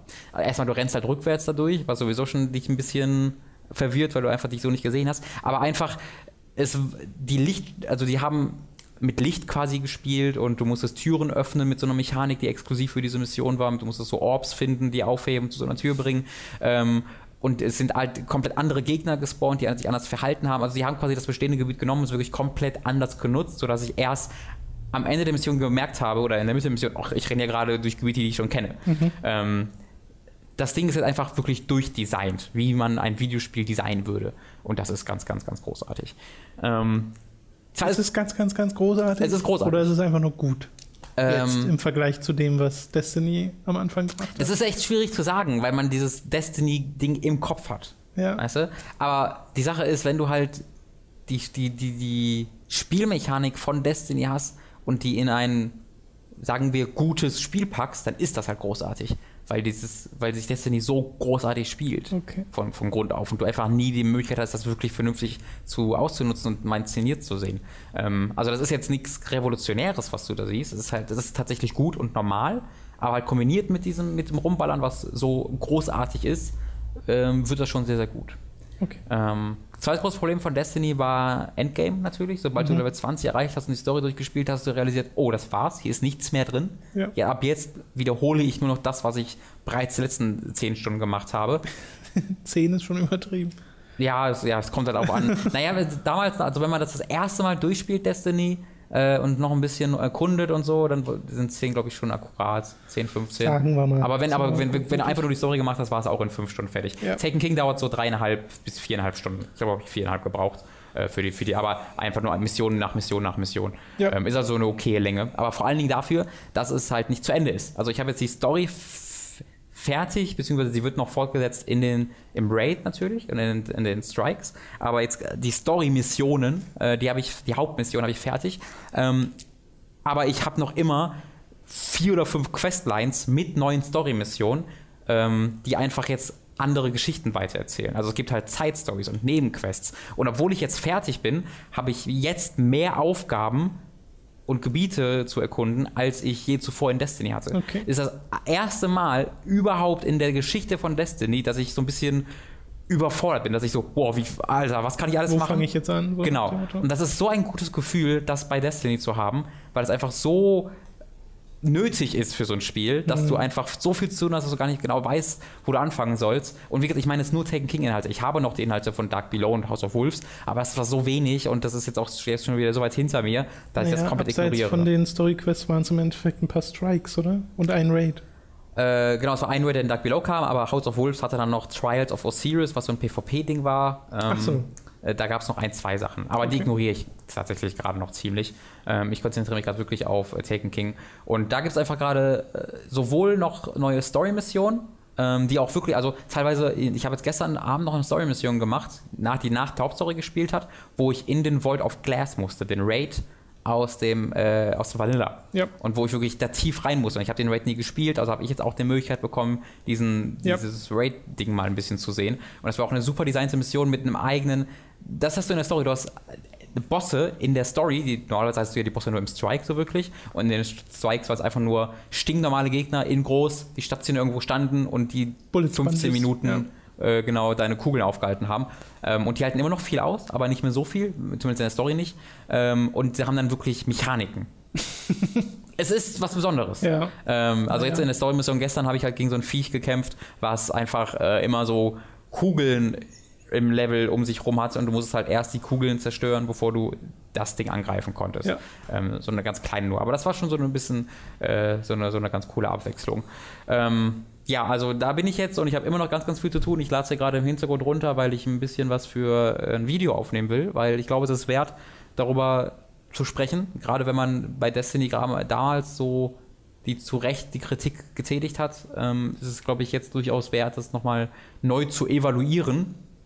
Ähm, weil es wirkt tatsächlich wie das Destiny, was ich mir erhofft. Ja, ich habe mir Mass Effect im, im Shooter-Universum erhofft, das ist es immer noch nicht. Ich glaube, verkauft wurde einem halt trotzdem was viel, viel, viel Größeres. Ja, Selbst wenn es jetzt halt ein guter Shooter ist mit äh, einer Story, die tatsächlich auch ganz äh, ordentlich erzählt ist und mit ein paar mehr Inhalten, hatte ich am Anfang, bevor Destiny rauskam, deutlich mehr das Gefühl, man kriegt wirklich ein Universum verkauft mit großen Welten, ja. mit ein bisschen Erkundung und sowas. Und im Endeffekt waren es ja sehr begrenzte Levelareale, durch die du gerannt bist. Und ich schätze mal, das ist jetzt immer noch so. Ja. Nur, dass es halt mehr davon gibt. Immerhin schon mal nicht schlecht, generell mehr Inhalt zu haben. Äh, für das Geld, was man da bezahlt, weil das ist ja mal einfach nicht wenig, was äh, Activision da haben will von einem. ja wenn, wenn ihr es noch nicht gespielt habt, ist jetzt das erste Mal, wo ich sage, das ist ein guter Preis. 60 Euro äh, für das, Ja, was für du jetzt alles. bekommst. Mhm. Genau, also wenn, das ist ja, wenn du äh, noch nichts gespielt hast und dann einfach jetzt einsteigen willst, bist halt so 60 Euro für die Destiny äh, legendäre Edition, ist glaube ich. Und da ist quasi das Hauptspiel drin, da ist Dark Below und House of Wolves drin und da ist Taken King drin. Ja. Ähm, und das ist tatsächlich ein angemessener Preis dafür, was, was, für das, was du bekommst. Ein Ähm, bisschen absurd, dass man sich auch das kaufen sollte, wenn man selbst Destiny schon hat. ja, warum man, warum man Dark Below und äh, House of Wolves braucht, um Taken King zu spielen, das verstehe ich nicht so ganz, weil das ja nicht. Sollte einfach in Taken King irgendwie mit drin sein. Oder ja, so. oder so. Ja, Ja, aber die Sache müsste es gar nicht. Also du könntest Taken King auch ohne House of Wolf und äh, Dark Below ja spielen. gut, oder so. Weil während jetzt ja Destiny und äh, House of Wolf und Dark Below zusammengemischt wurde, spielt Taken King halt danach. Aber es sie sind wirklich vorausgesetzt. ja, du kannst Taken King nicht spielen ohne Dark Below und House of Wolf. Kannst du es kaufen ohne House of Wolf und Bestimmt. Würde mich sehr wundern, wenn nicht. Also keine Ahnung, ich behaupte jetzt einfach. ja, Ähm, klingt nach Activision. Aber das, äh, wird da bestimmt noch irgendwo beistehen. Ja, ähm, also vielleicht äh, irgendwie beherzt ihr das und wartet jetzt auch noch ein Jahr und um euch dann nächstes Jahr erst dann Destiny 2 zu holen, wo dann auch die beiden ähm, Inhalte, weil es ist jetzt ja nächstes Jahr wird Destiny 2 kommen und dazwischen werden die zwei kleinen DLCs kommen. Zumindest war das der ursprüngliche Plan. Und das da bin ich jetzt wirklich gespannt, weil sie haben jetzt mit Taken King geschafft, wirklich den Schritt zu machen, der seit Dark Below schon gefordert wurde. Ähm, Jetzt kommen ja aber dann nochmal die beiden Äquivalente zu Dark Below und House of Wolves für Taken King raus. Sie können nicht wieder zurück jetzt zu Dark Below gehen und wieder zwei Story-Missionen bieten, die keine, keine Geschichte haben äh, und die einfach in komplett alten Gebieten spielen und Ja. nichts Eigeneinziges haben. Ich frage mich ein bisschen, warum sie sich nicht, wie das Guild Wars im Endeffekt gemacht hat, komplett auf sowas wie Taken King konzentrieren. Statt Weil zu sagen, weniger Geld bringt. ja, naja, äh, man könnte ja fast irgendwie einen Zehner mehr verlangen oder sowas, wenn man es halt in halbjährlichen Abstand oder so bringt und daraus halt was viel Größeres macht, als das, was House of Wolves und der ganze andere Kram war. Hab, ich glaube, House of Wolves zu äh, Taken King jetzt ein halbes Jahr. Ja, nee, also ich finde einfach die ganze Politik um Destiny herum. Ich finde schön, dass Destiny jetzt ein Spiel ist, was man auch tatsächlich guten Gewissens empfehlen kann, weil halt ein bisschen mehr drinsteckt. Und die Spielmechanik war ja von Anfang an gut. Es war halt umso schlimmer, dass der komplette Rest so beschissen war. Ja. Es ist eigentlich, gibt es immer noch diese ganzen Grimoire-Karten. Ja. Oh. Aber ähm, jetzt fällt mir nicht mal auf, weil alles, was ich wissen muss, in der Hauptstory drin ist. Es ist trotzdem so absurd, dass der Kodex nicht im Spiel drin ist. Ja, aber jetzt wirkt es halt wie Sachen, die so nebensächlich sind, dass es mich nicht mehr interessiert. Während es beim Hauptspiel war, wer ist dieser Hauptcharakter? Ach, ich muss auf Bungie.de. Aber wer die weißt du, Statistik wissen, wie viele Leute das machen. weißt du noch, wo ich einmal bei, das war, da saß man irgendwo bei Giga, glaube ich, im Büro und da hatte ich mal so eine Grimoire-Karte Ja, ja, vorgelesen. vorgelesen. Weiß ich im Podcast sogar? Es war sogar im nicht mehr. Podcast. Also, ich habe da ja mal reingeguckt und das war so unfassbar. Das war geschrieben, wie ich mit 15 meine Emo-Geschichten geschrieben habe. Es war unerträglich scheiße.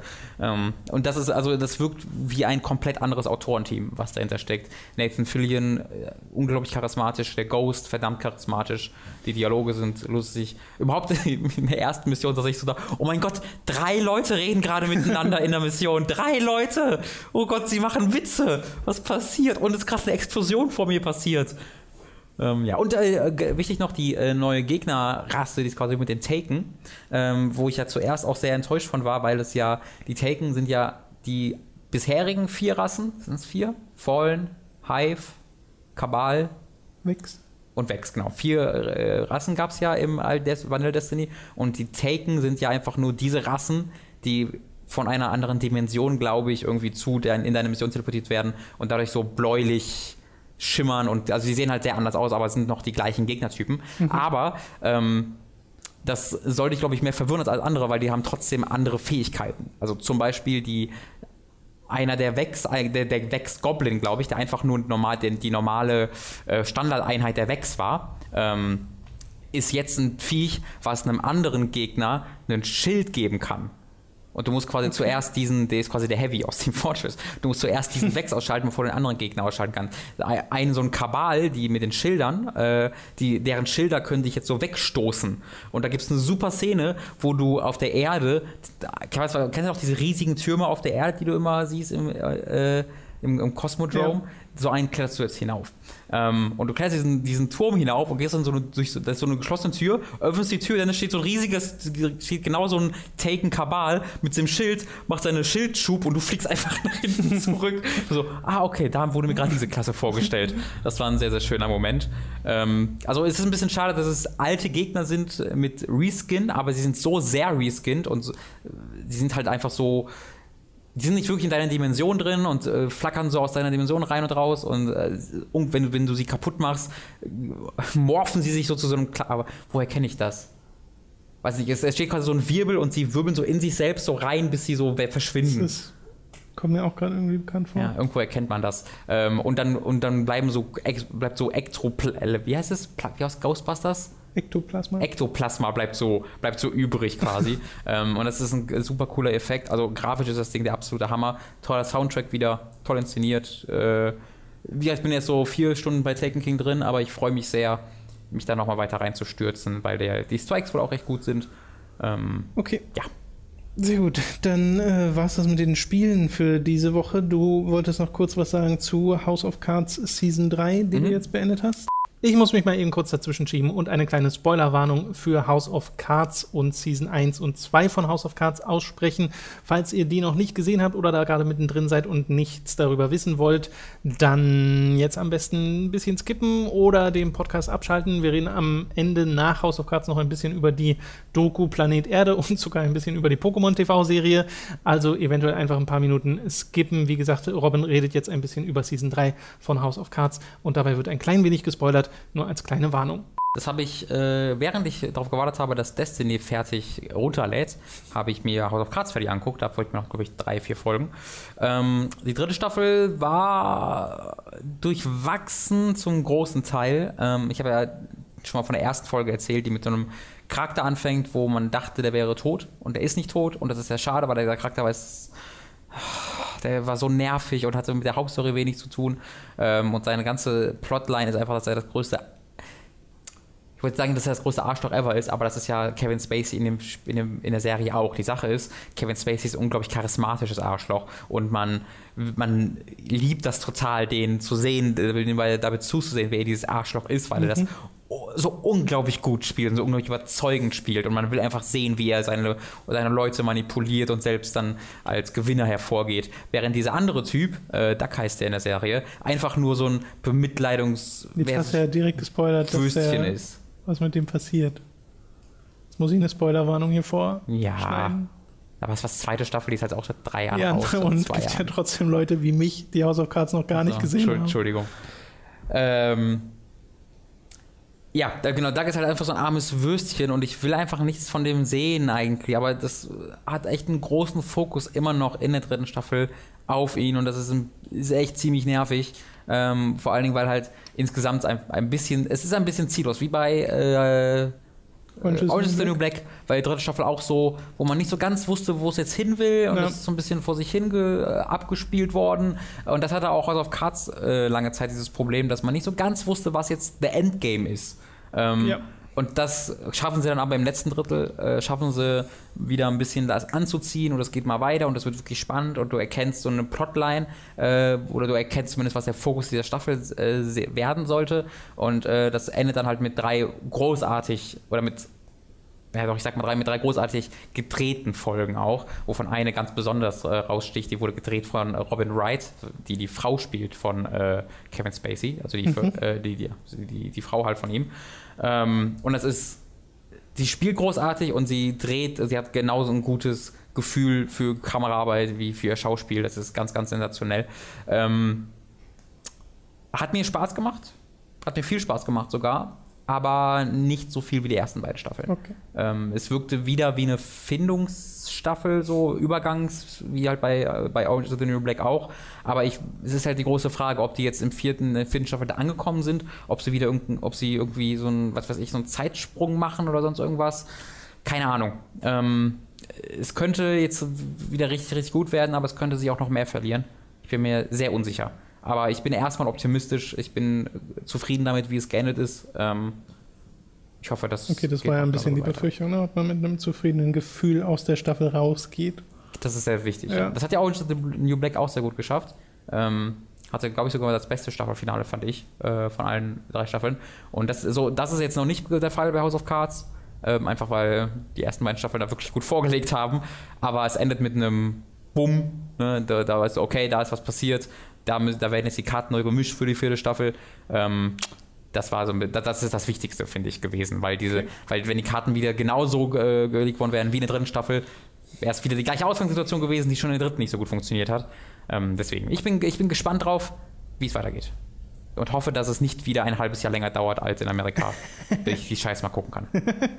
ja, du hast noch etwas gesehen, was du kurz erwähnen wolltest. Genau, nämlich die erste Folge von äh, Planet Erde eine Dokumentation, die schon, glaube ich, 2011 oder so gekommen die schon ist. vor 10. einigen Jahren mal gesehen, ja. Ja, die ist wirklich ziemlich, ziemlich alt, aber die ist halt auch auf Netflix und ich habe die nie gesehen und ich habe äh, nachts nicht pennen können, deswegen habe ich den Netflix durchgeklickt und nachdem ich eine Folge äh, Captain Blaubeer gesehen habe und mir oh. dachte, oh mein Gott, Captain Blaubeer! Das habe ich wirklich seit 15 Jahren nicht mehr gesehen. Oder noch länger, weiß ich gar nicht.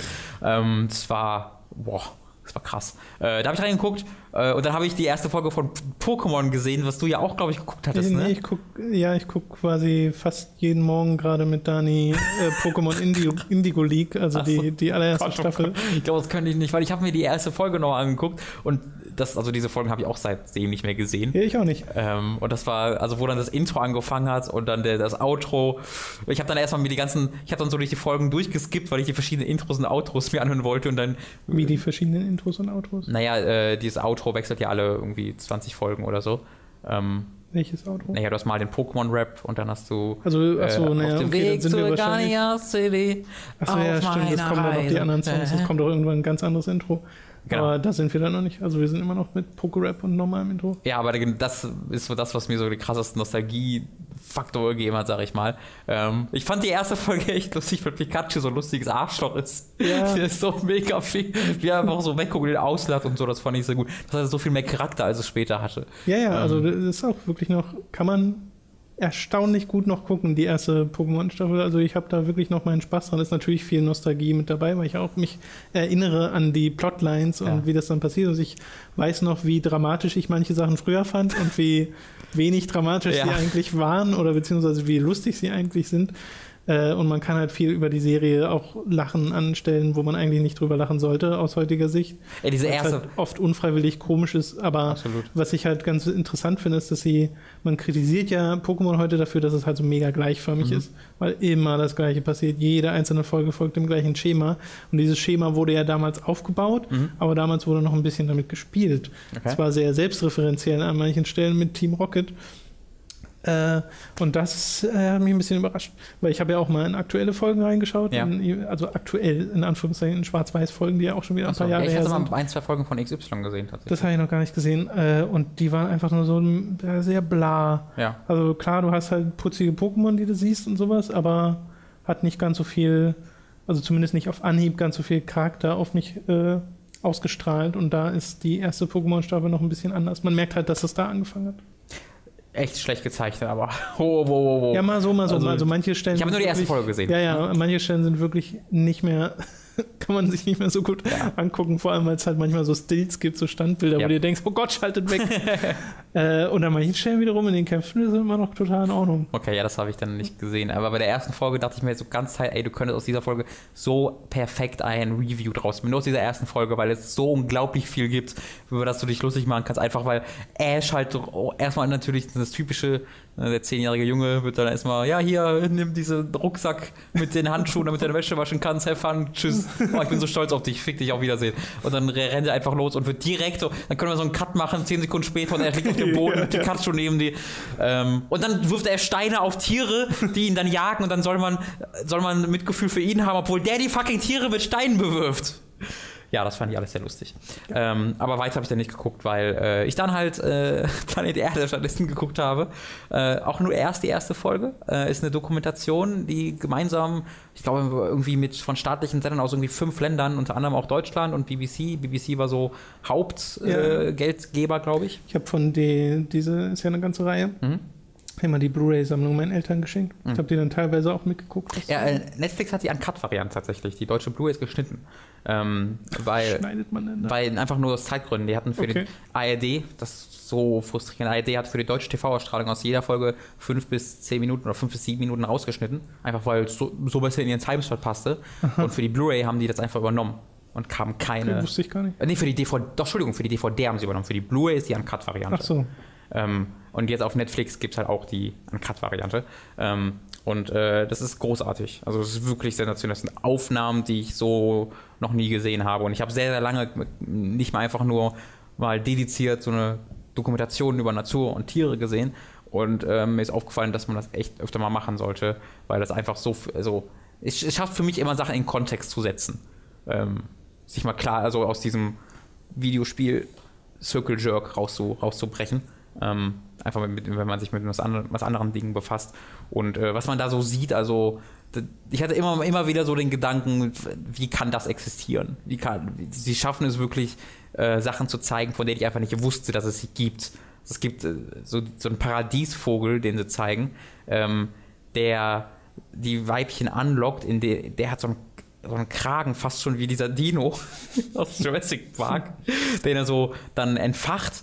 Aber, aber dieser Kragen ist dann halt genau so eingezeichnet ähm, oder hat die genau gleiche schwarze Farbe wie der Schnabel, sodass man seinen Schnabel quasi nicht mehr sieht, wenn er seinen Kragen entfacht, sondern es einfach nur wie eine riesige ähm, flache Fläche aussieht. Aber auf diesem Kragen sind dann zwei neongrüne Augen quasi Mhm. eingezeichnet, sodass es aussieht, als ob er ein riesiges Gesicht hätte auf diesem riesigen Kragen, der doppelt so groß ist wie der Vogel insgesamt. Und dann tanzt der, also das, der tanzt wirklich, aber der steht dann auf zwei Beinen da und trippelt genauso, wie man das als Mensch bei einem Tanz machen sogar die würde Szene, die du meinst. unglaublich beeindruckend. Und von diesen Bildern hat diese, hat diese Serie wahnsinnig viel, ähm, wie es anfängt mit dem, mit dem Eisbären. Ne? Es, ist, es ist unglaublich beeindruckend. Da freue ich mich sehr drauf, mich irgendwie am Wochenende nochmal abends ähm, ein, zwei Stunden hinzusetzen, einfach diese Folgen weiter zu gucken. Kann ich sehr, sehr empfehlen. Auf Netflix äh, Planet Erde. Im Englischen von David Attenborough gesprochen. Sehr, sehr schön. Ab und zu mal eine Doku gucken ist schon sehr entspannt. Wirklich. Unterschätzt man oft. Also ich, ich unter, persönlich unterschätze es oft, weil ich mir denke, ja, ich kann jetzt aber dieses Spiel weiter zocken, was ich eh schon machen wollte, oder ich kann diese Dokumentation gucken, aber bringt mich da jetzt auch nicht weiter. Aber Mhm. wenn, wenn du dich einfach mal hinsetzt, dann lohnt es sich eigentlich immer. Ja, dann sind wir durch für diesen Podcast. Haben über Destiny geredet, haben über Kingdom Hearts geredet. Pokémon, alles Über Wichtige, Pokémon. abgehakt. Ja, tschüss.